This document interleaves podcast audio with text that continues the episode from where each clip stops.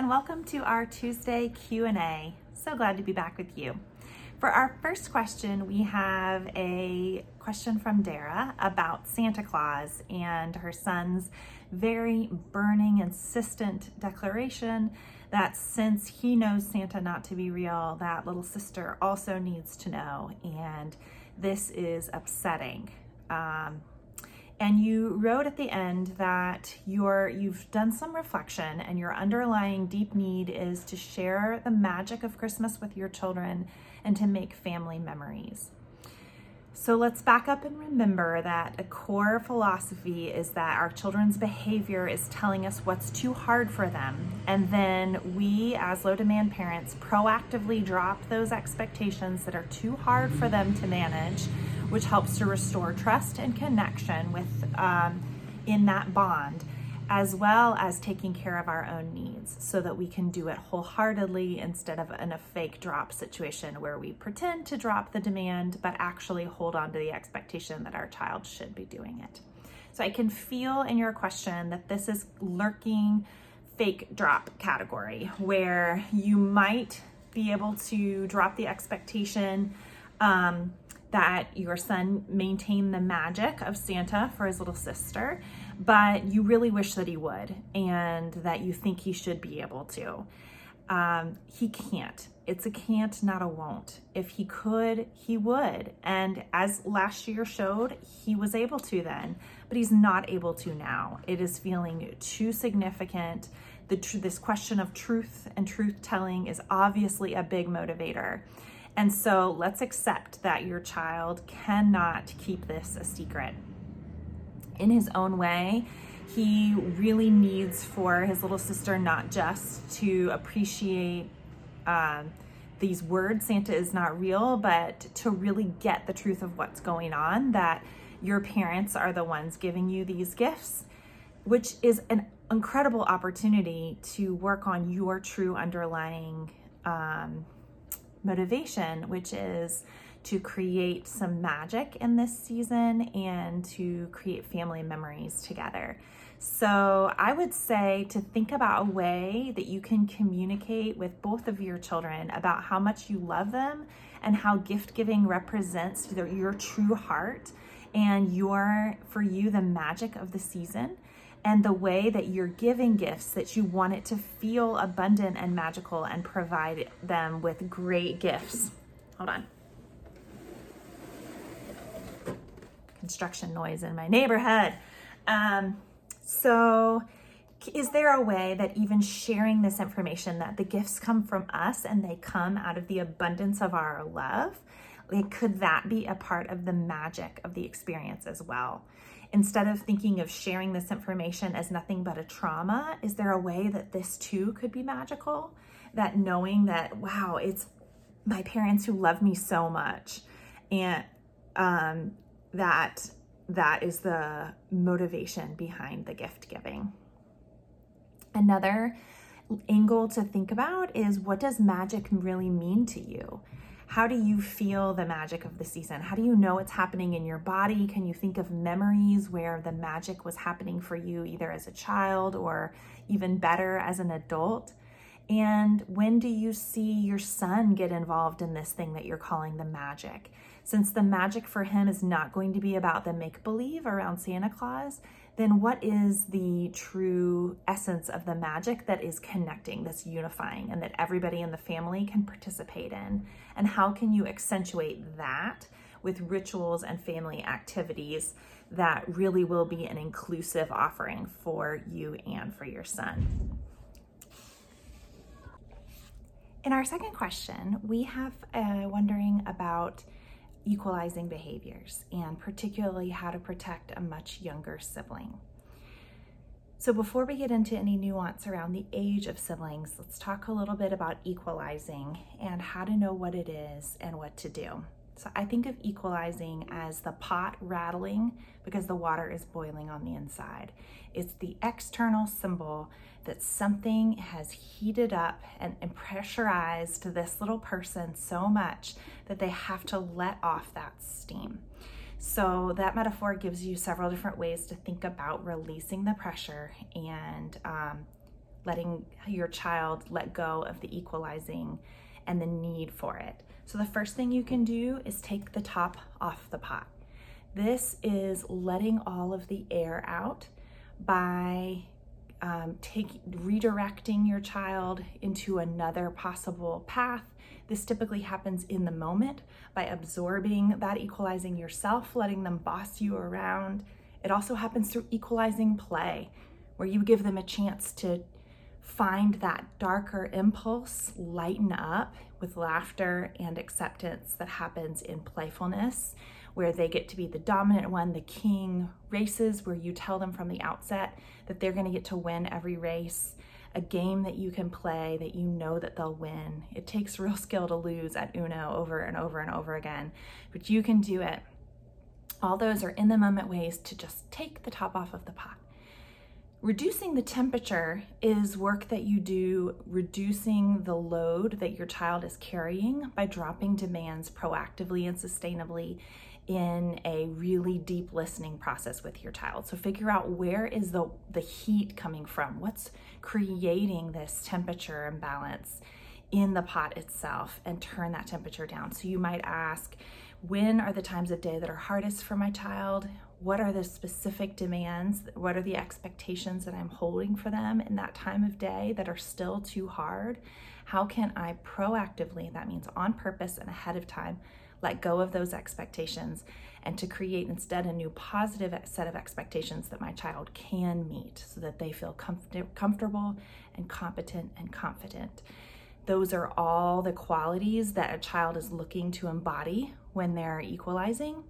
And if they feel that in their daily life, but because they're able to meet your expectations, that will turn the heat down so that they're no longer boiling over. You can also toss some cold things in the pot. You can bring the temperature down by adding to the pot itself. So think about this as putting in ice cubes. And you do that through regulating activities for their sensory system, by giving them regular opportunities for heavy work and intense movement, crashing, swinging, um, transformations, taking something and turning it into something else is often very stimulating for your PDA's brain um, or really any child's brain. This is not PDA specific, although equalizing is a term that's used for PDA. It's really something that all people do, just it's accentuated in PDA kids because they have such an intense need to feel confident and confident, confident and competent and in control. And then the last thing, if you can't bring the temperature down, you can't get that top off, you can't get the temperature down, there's nothing else to add, and they're still boiling over, that's when you just take all the water out of the pot and move it into a new place. And that is the act of separating the siblings. And I really encourage you to think of more creatively about separating because so many of us don't have extra hands and don't have an obvious place to send a younger sibling where they can be safe. But thinking about safe separation within your own home, a safety plan so that when that pot is boiling and you can see those equalizing behaviors start to ramp up, you can send that younger child into a safe space. Maybe there's a um, an iPad there or a phone that they can call a grandparent to um, play games together. We have something called a portal, which is a permanently set up device that's really easy for toddlers to make phone calls on. So that's something you could look into. That's part of was part of our safety plan. Um, any way that you can create division within your home at those key times of day. It doesn't have to be all the time because probably the equalizing is happening at certain times of day that are too intense and where your needs are you're stretched too thin that those times a day are particular times that you can proactively put space plans in so that you're separating the kids and it may involve getting outside help and think creatively about that too.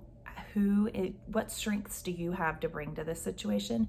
Who in your network is willing to help out and think as broadly and as widely as you can about those people and about how they can be helpful to you in that moment. The answer won't be copying somebody else's, else's solution. It will be finding your own resources and bringing them to bear. And because the sibling is much younger, You're going to need to make all of these, any of the space plan solutions safe for a young person. So it may involve a whole house safety check where you walk around and remove everything that could be thrown or broken because if you're going to be separating, for example, with a little one and you're leaving the older, more dysregulated child to calm down on their own in a space, you want to make sure that that space can be calmed down ready no matter where they are. So it may be like we lock up all of our knives and all of our sharp things so that I can let my child calm down no matter where he is without worry that he could hurt himself. You, we don't have any precious items anywhere anymore and have made our peace with things being broken like doors or furniture. Um, and I've also invested in pretty rugged and durable things to have around. The things we have to have can all be hit or thrown or kicked or tossed in um, an effort to make all our spaces safe spaces for calming down so that we can separate into any room at any time. Thanks for your great question. I hope this gives you some new things to think about. In our third question from Ashley, there are a series of really thoughtful questions here, um, particularly illustrating a problem that's developing in her family dynamic where um, her son's needs are pressing the other members of the family um, outside of their zone of tolerance and um, that's also leading her son to some equalizing behaviors, which brings up um, questions of co parenting, um, sibling relationships, and then the, the personal impact on her limbic and parasympathetic systems um, in order to uh, manage all of those meltdowns and conflicts and challenges. So I'm gonna um, give some brief answers to each one, but I'm also logging each of these as great topics for future teaching videos. So look out for more details on each one. So for the first, how do you have more compassion for your spouse when he is struggling with your son? So this, a lot of, a lot of us are in this position in this community. So first of all, you're not alone. Second, the key is remembering that he does well when he can. And there's two pieces to that. He does well. He actually is meeting many of your expectations when he can, and there are times when he's not. So, just the same as with our kids, the key to moving from a fake drop, which builds up resentment and anger, to a true drop in demand is figuring out for yourself how do you get your own needs met without asking something that's too hard of your spouse.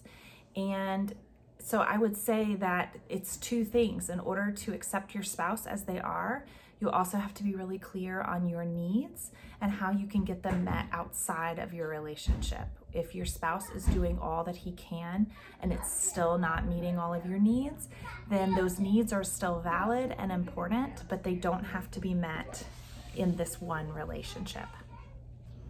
But also recognizing that your spouse does do well and creating a positive set of expectations that he can meet day after day will strengthen your bond and give you the chance to be truly proud of your spouse and to see them thriving and in the best possible light. So, to move from a fake drop to a proactive drop, you actually have to think of the things that you want for your spouse to do that they can actually do and then notice when those things are happening and put your energy into those set of expectations and let go of the ones that they can't meet. It is easier said than done. I will say that for sure. Your second question is about equalizing behavior. I had another question all about equalizing. So, um, I'm going to leave this at basically at the second piece, which is that it's not just equalizing all the time. You're noticing that it's particularly when your son wants companionship and that he's really struggling to be alone. So there you're identifying that a too a demand for your child that's too hard for him is to be alone and he's expressing that in equalizing behavior, which makes total sense. This is something he is not able to do. So then how do you create a day where he isn't alone? And that's really hard, but it's also very clear. Um, it could be enlisting the help of another nervous system, like an animal, or it could be by animating a bunch of stuffed animals that are his constant companions. It could be um, a robot. Um, my son built a robot out of Legos, and that really gave him a lot of regulation for a season um, because that was companionship for him. So there's creative ways that you can bring in more help, but dropping the expectation that he would be alone without asking your the rest of your family members to be the constant companion for him means finding an additional source of companionship. Um, it could be FaceTiming family members, finding online friends that he can play with. That's been a real boom for my son is having a couple of friends that he can call independently when he's being alone and doesn't want to be. So um, get creative and recognize that it's a can't and not a won't. And that will really relieve the equalizing by dropping the demand that he be alone. So for the third question, it's about how you manage going back and forth between being zoned out and being in fight or flight. So I would see these as very interconnected. The zoning out is actually when your your protective system is kicking in to protect you from the um, fight or flight system and saying it's not safe to be in my body right now, so I'm going to go away somewhere and to reset through um, through zoning out.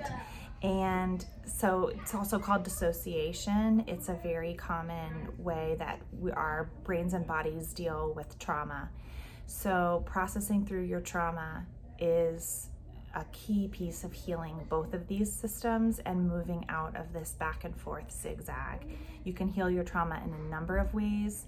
Studies have found that um, trauma informed yoga is as effective as EMDR, which is kind of the gold standard, extremely effective. But you can also use um, uh, many other tapping techniques, um, and you can use um, things like floats and hypnosis. There's just so many ways that people have found to move through their trauma.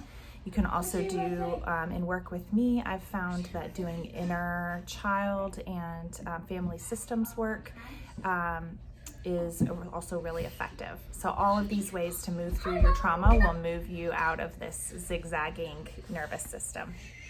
Our next question is from Bethany about the relationship she has with her daughter. And you, um, Bethany, have identified that your 13 year old daughter's extended season of struggle is really impacting you. And so you're asking, are you able to be okay when your kids are not okay for a long time? So I want to say two things. First, I'll tell you something my psychiatrist said to me that was really helpful with validating my struggle and making sure, and this I want for you to know that you're not crazy, you're not making this up, this is real.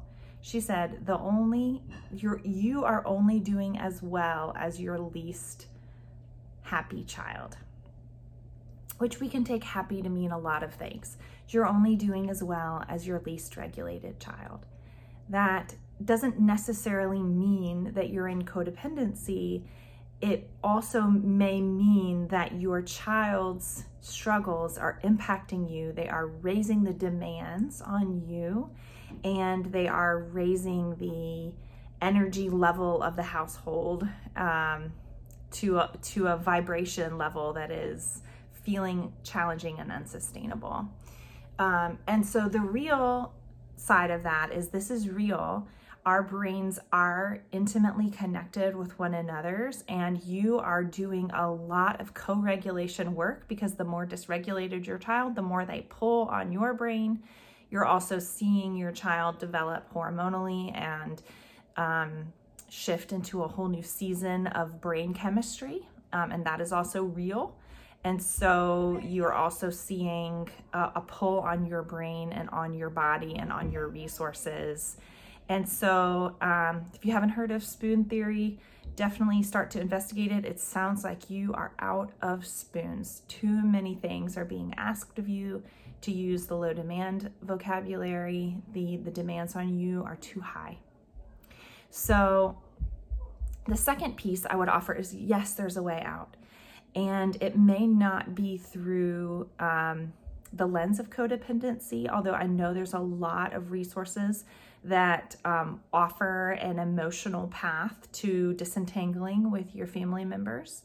Um, the practical path that we take in the low demand approach is to look at the practical moments in your day where your daughter's dysregulation is asking too much of you.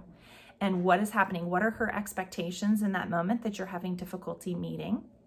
What are the family's expectations that you're having difficulty meeting at the same time as you meet your daughters? And what are your expectations for yourself that you're having difficulty meeting? And be really honest about those things. It's okay if you are having difficulty having a conversation, just like a baseline conversation after 4 p.m. That's what's your truth. And then you can be proactive about make, finding out when is somebody trying to talk to me after 4 p.m. and I do not have the brain cells for it. And proactively drop that expectation with that person and find other ways to connect when you do have the brain cells before you completely tap out. Or perhaps it's around bedtime. Maybe you don't have the resources to have a long conversation with your daughter at bedtime, and the evening dysregulation is when you are up to here. Then, what can you proactively do to change the dynamic so that you are not putting yourself in a situation when the demands are too high? It's kind of flipping the flipping the scenario. Now you're kind of the child and you can have a conversation with yourself, like adult Bethany, child Bethany, and let your adult Bethany be the adult part of you who is calm and confident, who knows how to take care of herself. And then there's a little child part of you that's like, I can't handle this. It's too much for me. I'm dying over here. And have a conversation like you would with your 13 year old daughter. Have a conversation with 13 year old you um, it might be interesting to think about what the expectations were of you when you were her age. Um, it's possible that you are having also some of your own work come through here, um, and some of the things that you did to survive at that age might not be um, serving you anymore, and it might be time to um, 10 to 13 year old you and put her to rest. Um, but above all, I would say look at the practical demands and find ways to reduce those expectations. Um, you probably you may not be as able to reduce your daughter's expectations as you could reduce maybe other people's in the family dynamic or your own. So definitely asking what do i have control over? What's in my domain here to impact? And really moving forward on those things the things that are in your court Thanks for this great and honest question. So, for our last question, we um, are thinking about uh, marriage again and about um, about relational dynamics in a low demand approach. Um, so there's a lot in the question that like is nuance, but I can sum it up that when things are getting hard, the father in this family is taking a higher demand approach and kind of saying, like, I need to be consistent, I need to draw the line here, you can't cross it. And particularly when um, this little boy is being aggressive with the mom. So, I'll tell you a few thoughts and mantras that I have found helpful for creating a boundary in that situation. I will say, um, I get to decide what happens with my body. So if I am choosing to let this child hit me, that is my choice. It's my choice to allow this kind of emotional expression, this physical expression. And if I'm okay, then I get to be okay and I don't need protecting. So I'll say, I get to choose what happens to my body. That may help if what you're wanting is to allow the behavior and your husband is wanting to draw the line. Um, the other piece is um, that low demand partnerships take root and really flourish in an environment where the the lead low demand partner so in this case it's you where you are proactively dropping demands for your husband. So i'm going to return or just kind of remind of the question i answered before that noticing how your husband's behavior is meaningful communication about what's too hard for him. And so it's possible that instead of saying, okay, my husband can't um, handle seeing me hit at bath time, maybe you back up and say, something about bath time is too hard for my husband, that he's not set up for success here. I'm noticing that a lot of our meltdowns are happening around bath time, like my husband's meltdowns. Um, and so asking him, hey, something about bath time seems a little too hard for you. What is it? And that way, he doesn't have to be introspective about, you know, his upbringing and the way that his parents, blah, blah, blah.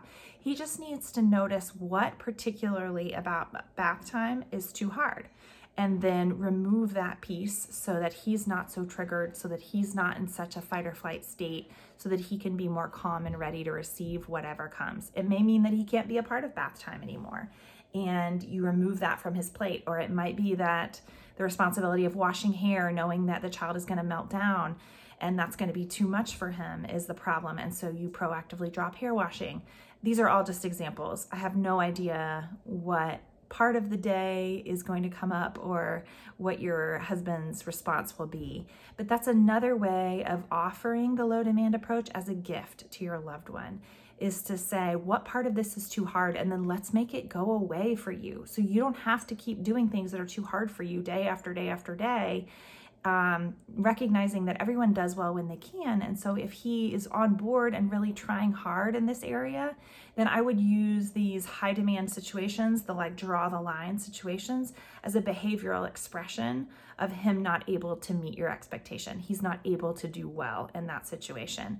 And so we need to figure out what is making it hard for him to do well and remove that piece rather than expecting him to kind of like mentally get on board or do additional training or join a group like this those expectations are going to be way more too high stuff that he can't meet. Instead, we're trying to lower the bar, lower the expectations to a level that he can meet so that he can engage with you um, and you will be proud and you will be satisfied that he is meeting your expectations. And remember, like we said in the previous question, if that leaves you with needs that aren't getting met, find other ways to get them met that don't ask too much of your spouse.